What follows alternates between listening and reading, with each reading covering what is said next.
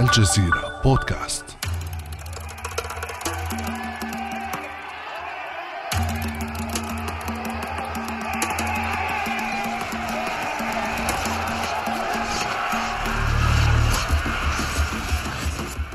حان وقت القتال. لا مفر من المعركة. يلتقي جند الجيشين في ساحها فتلتحم السيوف. السيف العباسي ضد الصيني. أيهما سيوقف زحف الآخر في قلب آسيا؟ ترى فؤوس الصينيين الثقيلة الحادة ودروعهم المستطيلة الملونة. تواجه تلك المدورة في أيدي المسلمين. تنهال السهام والرماح على الجنود الصينيين فتقتل منهم الالاف هنا ضفاف نهر طالاس في آسيا الوسطى وهذا منتصف القرن الثامن الميلادي. عند النهر تلتقي حدود الدولة العباسية من الغرب مع الإمبراطورية الصينية في الشرق. دولتان تسيطران على جزء كبير من العالم القديم. قبل عقود قليلة كانت الدولة الأموية تتسع شرقا وغربا. فتح الأمويون بلاد ما وراء النهر الذي يسمى نهر جيحون أو امونداريا في آسيا الوسطى. دخلوا بخارى وسمرقند حتى بلغوا كاشغر إحدى حواضر أطراف الصين الغربية. والآن في السنة الأولى لقيام الدولة العباسية يصطدم المسلمون والصينيون. تمر أيام على القتال. يطبق المسلمون الخناق على خصومهم ويحسمون المعركة. هزيمة كبيرة تلحق بجيش الصينيين وعدد من جنوده يؤسرون ويقادون إلى بغداد عاصمة الخلافة. أما زحف امبراطوريتهم فيتوقف عند ذلك الحد كما يتوقف التمدد الإسلامي عنده.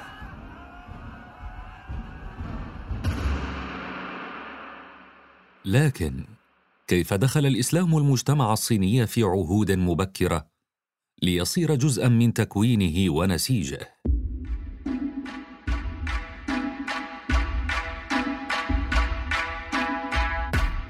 أهلا بكم في هذه الحلقة من بودكاست لحظة من الجزيرة بودكاست في الموسم الخامس.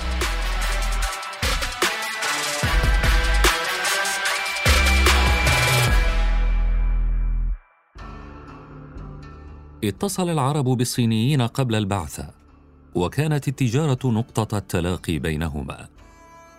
عبرت التجارة من طريقي الحرير البري والبخور البحري كما عرفت قديما. ومن هذين الممرين توثق التواصل بين الثقافتين. كان حرير الصين ينتقل عبر آسيا الوسطى إلى الشام وحتى سواحل المتوسط. وعرفت بعض القبائل العربية بمسؤوليتها عن سلامة القوافل التجارية وأمنها في البر كما كفلوا إلى جانب الأحباش والفرس أمن القوافل التجارية في البحر.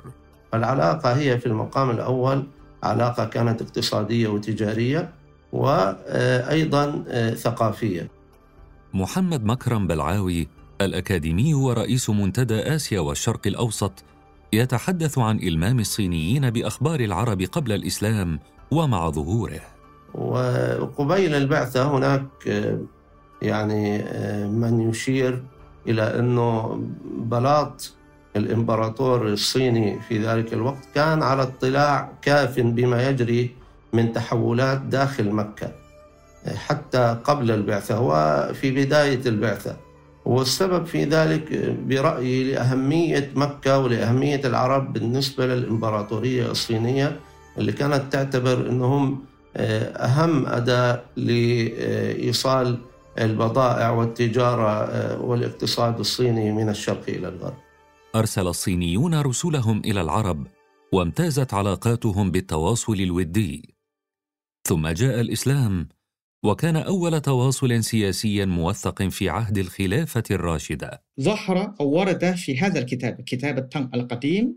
هذا صوت شوي تشينغ جوا الباحث في العلاقات الصينية العربية.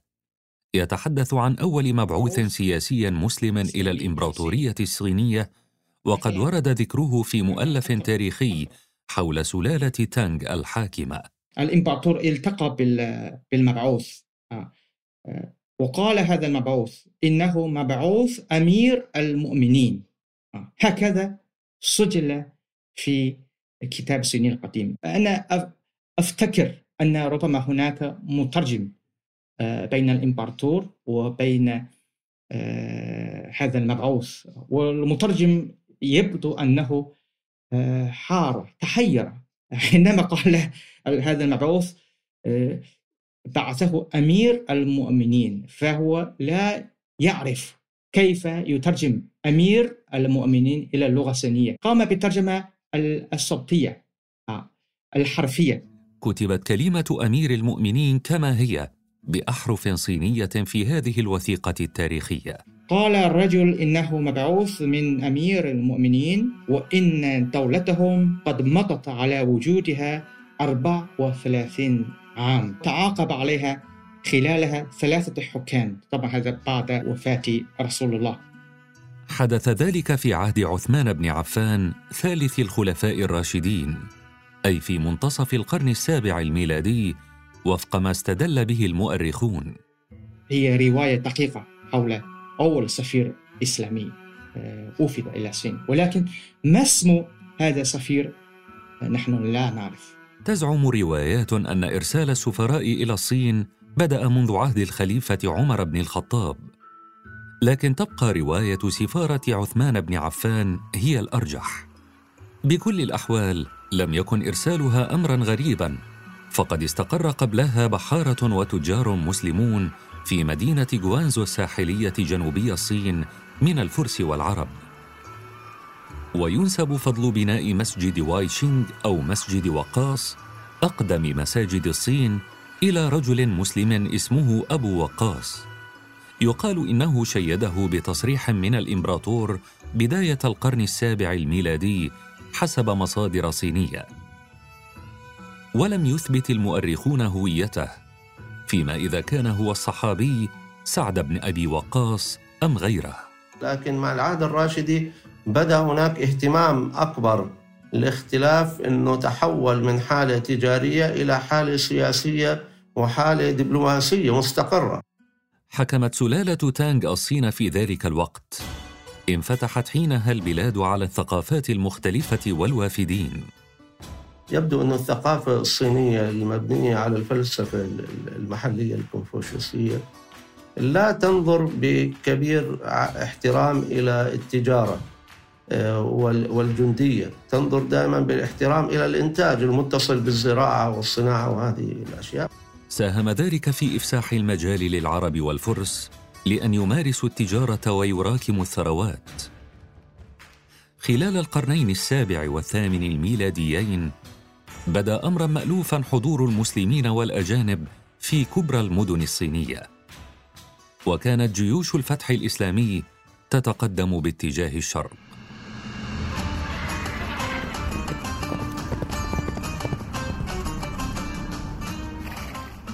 هذه بدايات القرن الثامن الميلادي.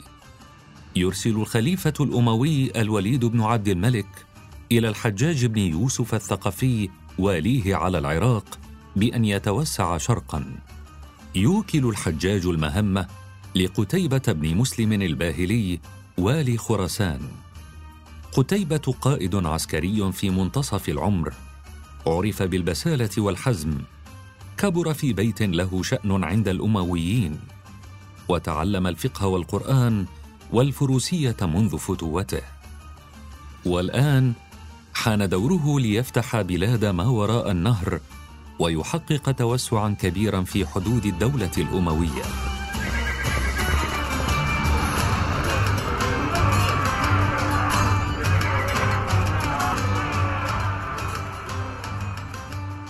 يمر عقد من الزمن. يتقدم قتيبة بجيوشه. لا يوقفه شيء.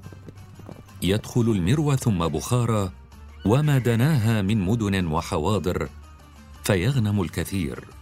أحيانا يستلم المدن ويصالحه أهلها من دون قتال. واحيانا أخرى يدخل في مواجهة عسكرية يكسبها في نهاية المطاف.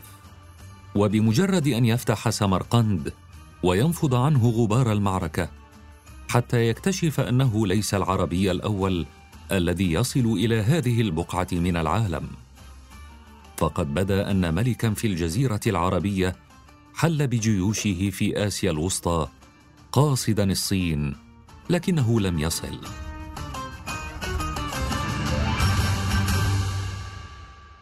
باسمك اللهم هذا كتاب ملك العرب والعجم شمر يرعش.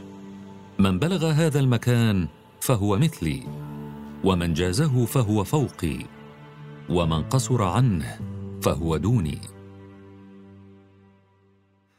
هذا ما نقش بالكتابة الحميرية اليمنية على شاهد حجري عند أبواب سمرقند في آسيا الوسطى يقرأه أحد الجنود العرب لقائده.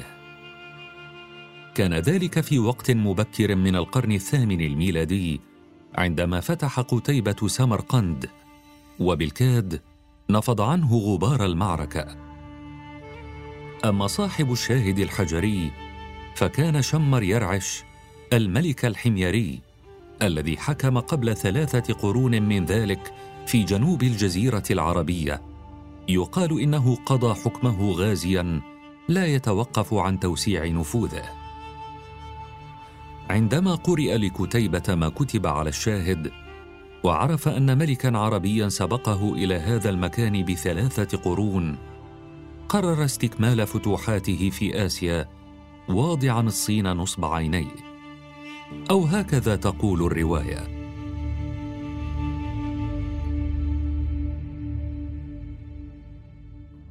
ظل قتيبة بن مسلم يتقدم حتى وصل إلى كاشغر في الأطراف الغربية للإمبراطورية الصينية.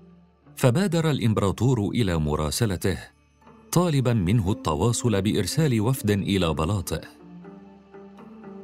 أرسل قتيبة نخبة من رجاله محملا إياهم رسالته الواثقة أنه لن يتراجع حتى تطأ قدماه أرض الصين. فكان هذا الوفد يرتدي في اليوم الأول ملابس آه، بيضاء آه، وسال الإمبراطور آه، بلاطه وحاشيته كيف رأيتم العرب؟ فقالوا لهم رأيناهم كالنساء. وفي اليوم الثاني لبسوا الملابس الزاهية والموشاه فقال كيف رأيتم هذا الوفد؟ فقالوا يعني رأيناهم أهل حضارة ومدنية. وفي اليوم الثالث آه، لبسوا ملابس الحرب. آه، فسألهم نفس السؤال فقال لهم رأيناهم آه، أهل بأس وقوة. فالكلام أنه الإمبراطور سأل الوفد عن تفسير كل ذلك فقالوا له أنه في اليوم الأول نحن لبسنا كما نلبس في بيوتنا واليوم الثاني نلبس أو لبسنا كما نلبس عندما نقابل أمراءنا واليوم الثالث كما نلقى عدونا. كاد الإمبراطور أن يعيد الوفد إلى قتيبة ناهيا إياه عن الاقتراب بجيشه من أرض الإمبراطورية. قال لهم إنه لا يجرؤ على ذلك بقوته قليلة العدد. لكن رجال الوفد حذروه من حزم قائدهم وإصراره واستنكروا استخفافه بقوتهم. قالوا له إن بداية خيل المسلمين عند أطراف إمبراطوريته وآخرها عند منابت الزيتون في كناية عن بلاد الشام. تراجع الإمبراطور عن رأيه وتوصل إلى حل دبلوماسي يرضي قتيبة بن مسلم.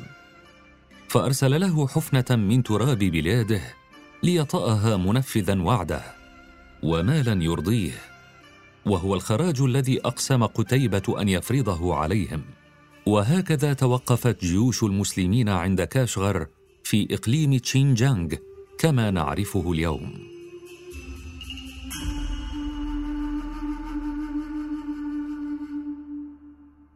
لم يخلو الأمر من مناوشات عسكرية لا تذكر في السنين الأخيرة للدولة الأموية. حتى جاء العباسيون عام 750 ميلاديا وتولوا الخلافة.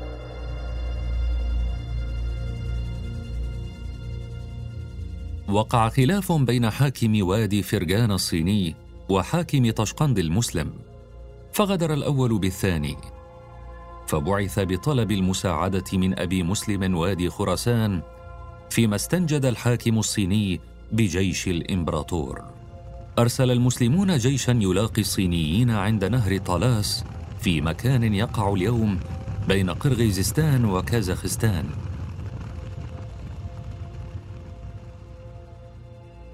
تانغ تعاني من أزمات داخلية وانقسامات داخلية.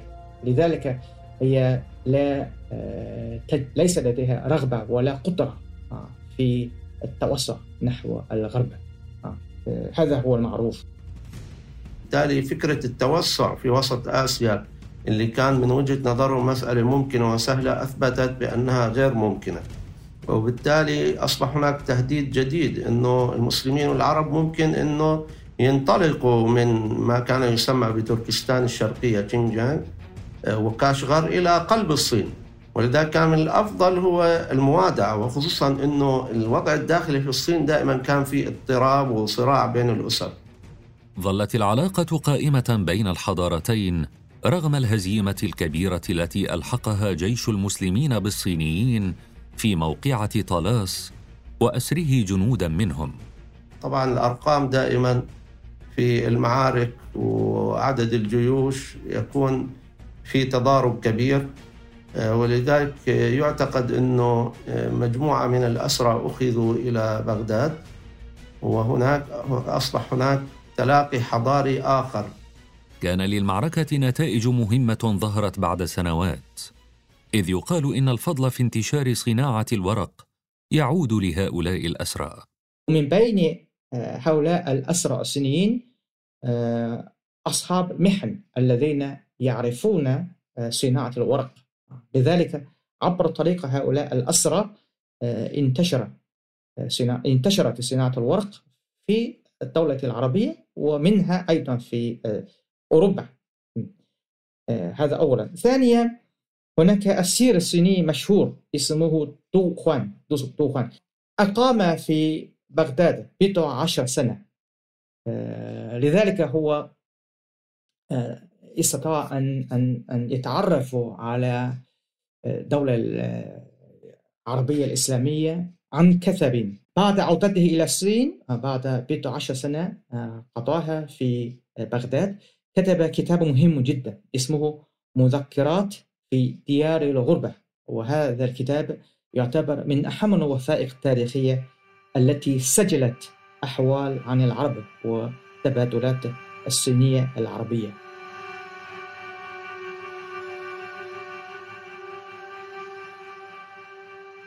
رغم نتيجتها الحاسمة فلم يستغل العباسيون نصرهم لتنفيذ مزيد من الفتوحات.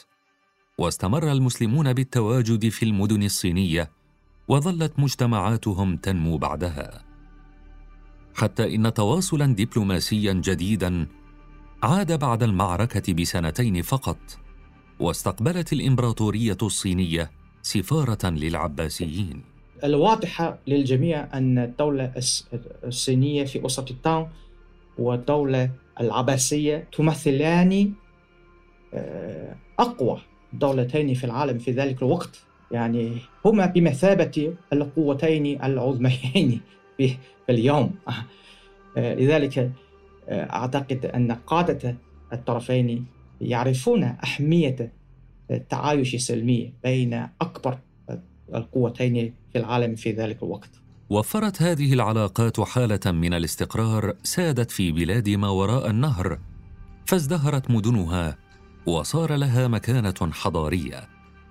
وفي إحدى المراحل الحساسة التي مرت بأسرة تانغ الحاكمة في الصين تذكر إحدى الروايات أن الخليفة العباسي الثاني أبا جعفر المنصور كان عونا للإمبراطور عندما واجه الأخير تمردا.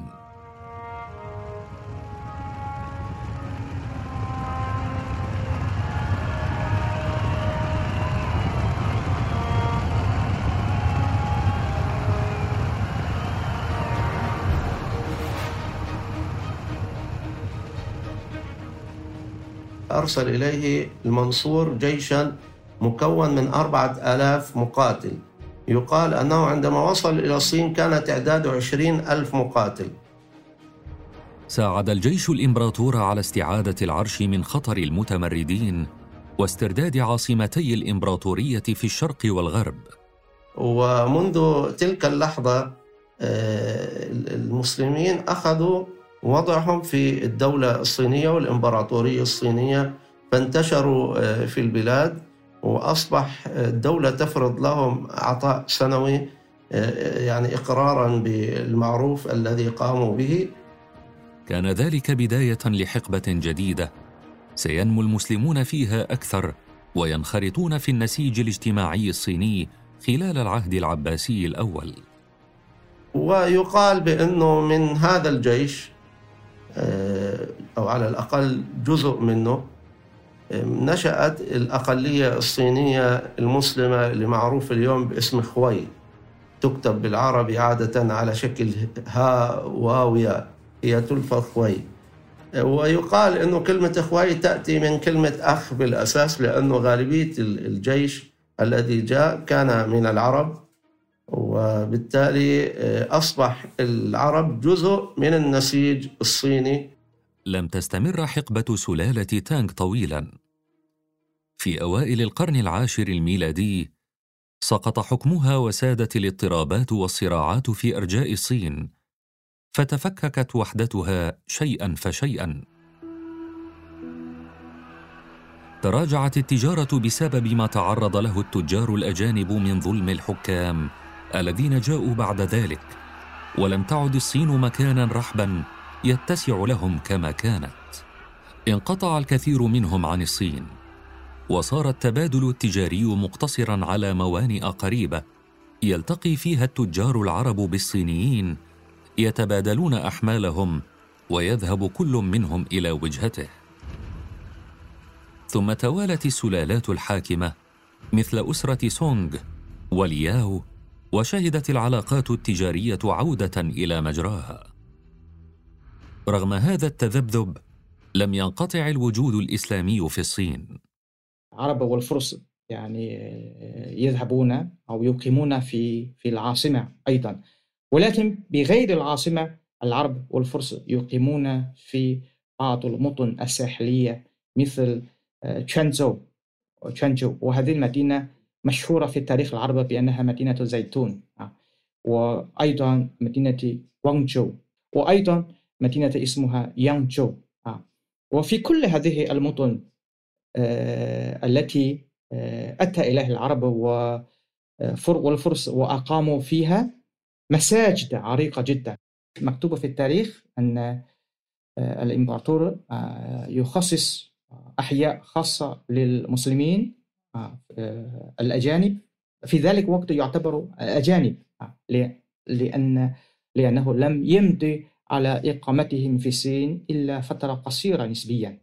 في عهد سلالة سونغ استحدث نظام إدارة ذاتية للأحياء فترى رئيسا لحي يسكنه التجار العرب مثلا تكلفه الدولة بتمثيلها بين مجتمعه يتجول في الحي ملتزما بارتداء الزي الصيني يحصل الضرائب من التجار أو يحل المشاكل بينهم. أما تلك النزاعات الكبيرة التي يكون الصيني فيها طرفا فتحال إلى الدولة وقد لا يحكم لصالح الطرف الآخر الأجنبي مسلما كان أو غير ذلك. خصوصا في حال ثبت أنه تعرض لمواطن صيني باذى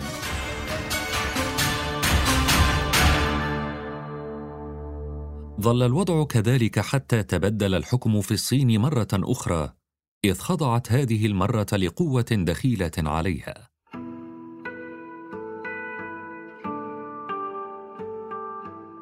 بدايات القرن الثالث عشر. الصين مفككة مجددا وكل أسرة تنفرد بحكم جزء منها. الأجواء مواتية للمغول ليبداوا غاراتهم تدريجيا يوجهون أنظارهم نحو الأراضي الصينية وما بعدها. تحت قيادة زعيمهم جنكيز خان. خلال عقود قليلة من الزمن لن يسلم شيء من غزو قبائل المغول. سيجرفون كل شيء في طريقهم ويضمون التتار إلى جيشهم. يعني المغول عندما احتلوا البلاد الإسلامية وباقي البلاد كانت سمعتهم سيئة للغاية لأنهم ارتكبوا كثير من المجازر واعتمدوا بانتشارهم السريع على نظرية الترويع. يعني كسر إرادة الشعوب من خلال الترويع والتخويف. ولذلك كان سمعتهم سيئة جدا. لكنهم تدريجيا المغول والتتار والترك بدأوا يعتنقوا الإسلام أو يتأثروا بشكل تدريجي بالحضارة الإسلامية. عندما بدأ ذلك بالحدوث فعلا كانت قوة المغول قضت على الدولة العباسية دخلوا فارس والعراق وفرضوا سيطرتهم بالتزامن مع ذلك على كامل الأراضي الصينية. في عام 1271 للميلاد تأسست سلالة يوان على يد قبلاي خان خامس خاقانات المغول وإمبراطور الصين الجديد.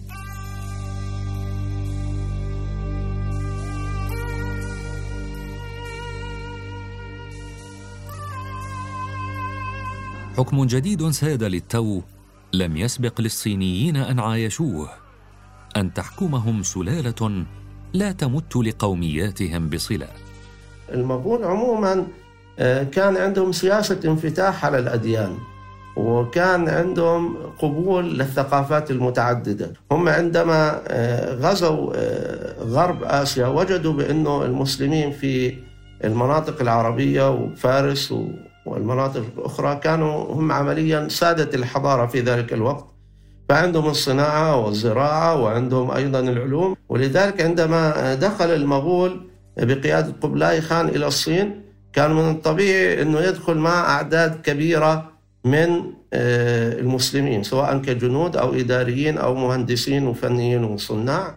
في هذه الأسرة يعني المسلمون بدأوا ينتشرون يأتون إلى الصين بكثرة لذلك هناك مقولة آه، شهيرة آه، مقولة شهيرة في في اللغة الصينية. في أسرة يوان يعني في أسرة المغول الإسلام ينتشر في كل الصين أو المسلمون ينتشرون في كل الصين. شهدت هذه الفترة اندماجا اجتماعيا مكثفا بين المسلمين والصينيين. زاد التزاوج بينهم وكثر معتنقو الإسلام. هؤلاء المسلمون بدأوا يعتبرون أنفسهم صينيين لأن قد أصبحت آه، لديهم سنوات آه، كثيرة مئات من السنين في إقامة الصين في, في, في الصين. لذلك آه، هم يعني لم ينظرون إلى أنفسهم على أنهم أجانب لكن على أنهم صينيين جزء من الثقافة الصينية. لقوا احترام من قبل الامبراطور آه. في رأيي أن السبب في ذلك لأن الامبراطور الأسرة المالكة هي نفسها دخيله آه. لذلك هم آه، يعني عاملوا المسلمين معاملة أحسن من الصينيين الأصليين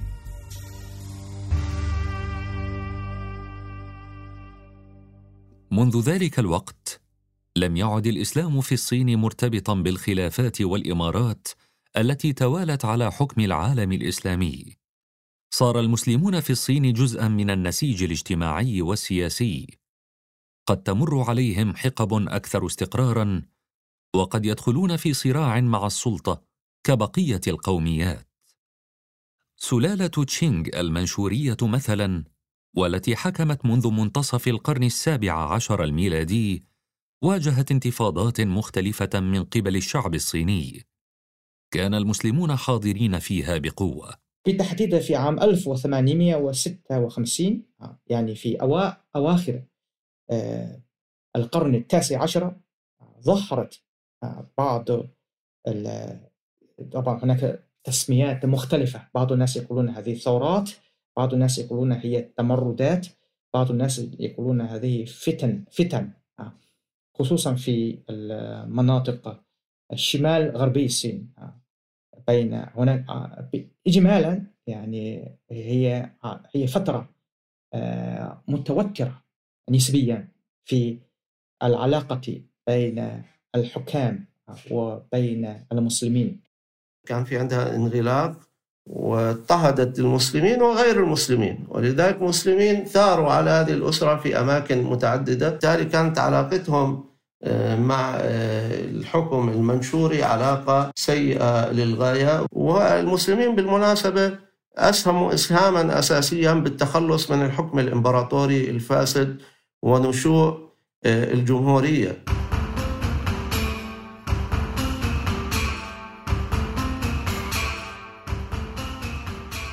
اليوم وبعد أكثر من مئة عام على قيام الجمهورية تثير أوضاع بعض من مسلمي جمهورية الصين الشعبية كثيرا من التساؤلات. مليون شخص من هذه الأقلية تحتجزهم السلطات الصينية في مراكز ضخمة بإقليم تشينجيانغ.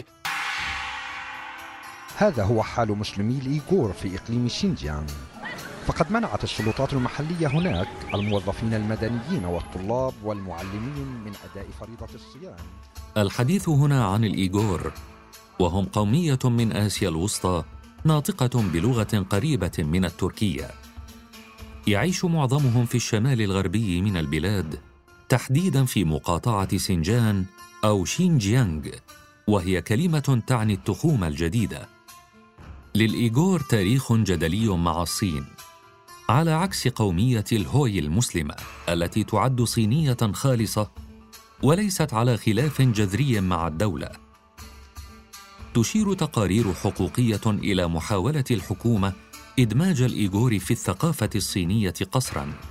دائما كانت علاقتهم متوترة مع الدولة وينظروا أنه في عندهم طموح أنه يعملوا دولة خاصة فيهم بالعصر الأخير كان هناك في محاولة لاستمالة سكان المنطقة ودمجها من خلال مشاريع مبادرة الحزام والطريق وإنشاء آه، شركات تجارية وصناعية كبرى والقضاء على البطالة ورفع المستوى آه، الاقتصادي والتنموي في المنطقة. وما زال العمل جاري. تقول منظمة العفو الدولية إن السلطات الصينية تحتجز مئات الآلاف من الإيغور في معسكرات اعتقال كما يعيش الكثير منهم تحت رقابة مشددة.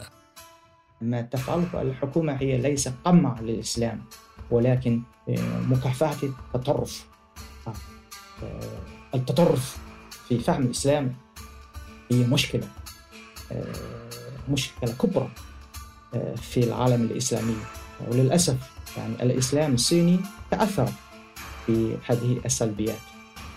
لكن في المقابل عبرت أكثر من أربعين دولة عن قلقها مؤخرا داخل الأمم المتحدة حيال التقارير المتعلقة بالممارسات الصينية والتي وثقت ما اعتبرته انتهاكات منهجية لحقوق الإنسان شاملة التعذيب والعنف وفصل الأطفال عن ذويهم قسرا وغيرها من الانتهاكات.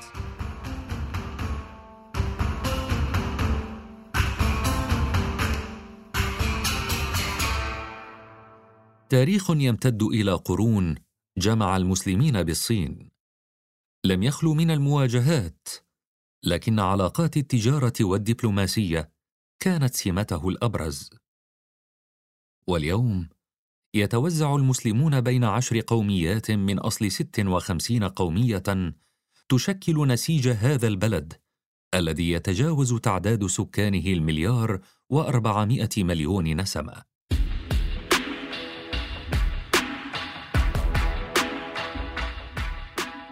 تصعد الصين كقوة اقتصادية وسياسية.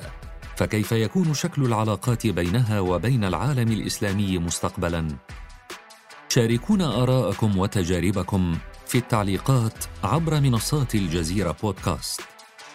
في الحلقات المقبلة من بودكاست لحظة سنحكي لكم عن لحظات مفصلية أخرى من تاريخ منطقتنا والعالم. انتظرونا ولا تنسوا زيارة موقعنا على الإنترنت podcast.aljazeera.net ومشاركة هذه الحلقة مع أصدقائكم. إلى اللقاء.